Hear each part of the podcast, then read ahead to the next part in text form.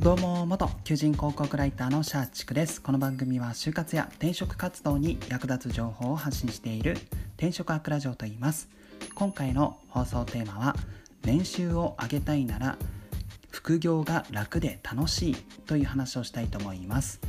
はい。私はですねあの、まあ、本業でメディア運営の仕事携わっているんですけども副業でアフィリエイトサイトの運営も行っています。まあ本業とほぼ同じような仕事でえ、ー、とまあサイトメディアのスケールがめちゃめちゃちっちゃいっていう状態ですので、まあ、その本業と副業がまあいい意味でこのシナジー効果を生み出せているんですけども、まあ、そのアフィリエイトの副業でですね、まあ、9月の、収益が18万円に到達しました、まあ、といってもこの18万円というのは少し補足でお伝えするんですけどもえーと、アフィリエイト報酬っていうところの、まあ、見込み報酬ですね、えーと9月に18万円報酬が見込まれますよっっていうその金額ですね実際にここから、えーとまあ、条件がいろいろあって、まあ、それで本当にその一件一件の収益が確定したら初めてその9月はいくら儲かったというのが分かるんですけども、まあ、とりあえず現状は見込み報酬で18万円到達しているという状態です。で、えっとまあ、この18万円久々に、えー、この金額稼げてたんですけども、えーとまあ、それを踏まえてえーとそうですね、私自身今回はまあ主張というか主義主張が多い話ではあるんですけども、まあ、年収をやっぱ上げるんだったらこの給料でなんかどうにかしてあげよう例えば基本給を上げよう賞与を上げようとかそういうふうに思うよりかは副業を頑張ってみた方が案外簡単に年収って上がるんじゃないかなと思いまして、まあ、今回の放送に至っています。はい、というのはですねこの、まあ、基本給とか賞与アップってえー、まあ私が勤めていた会社そして今勤めてる会社事情にもよるのかもしれないんですけどもそんなに大きく増えることってないんですよね。基本給だって何かこの1年後に1万円アップとかはあんまなかったですね。多分数千円レベル、まあ、新卒で入った会社なんて特に多分数千円レベルで、まあ、この365日、まあえー、と実際に働いてる日はもっと少ないんですけども、まあ、365日頑張ってその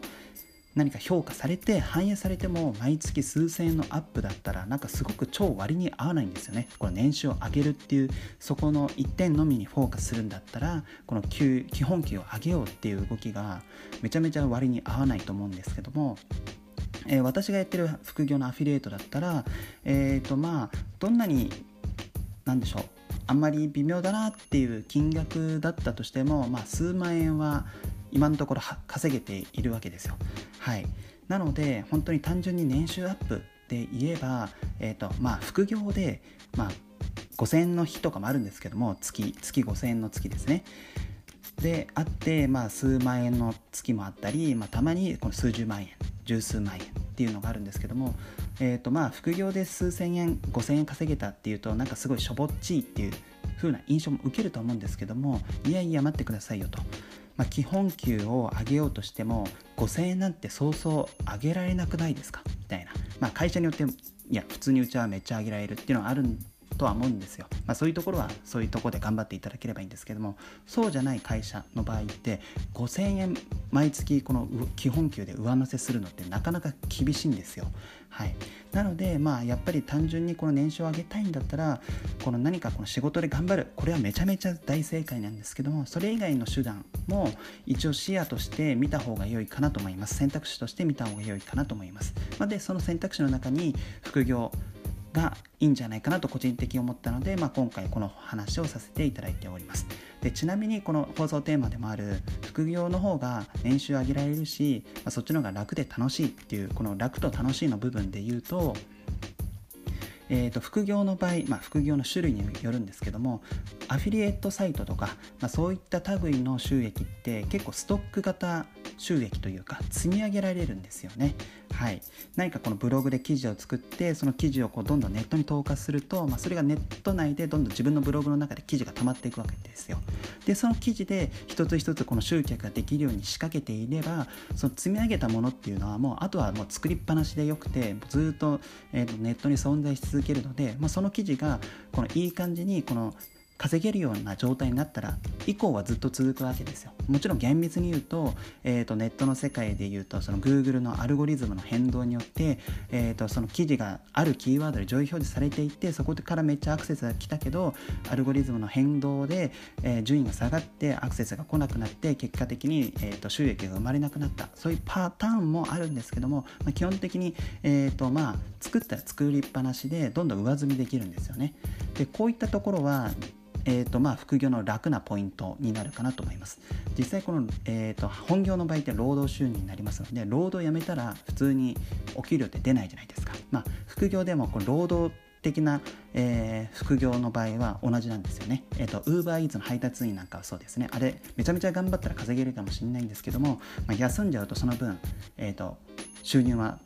え得られないんですけども、こういったブログとかそういったものっていうのは、あとは SNS でもいいんですけども、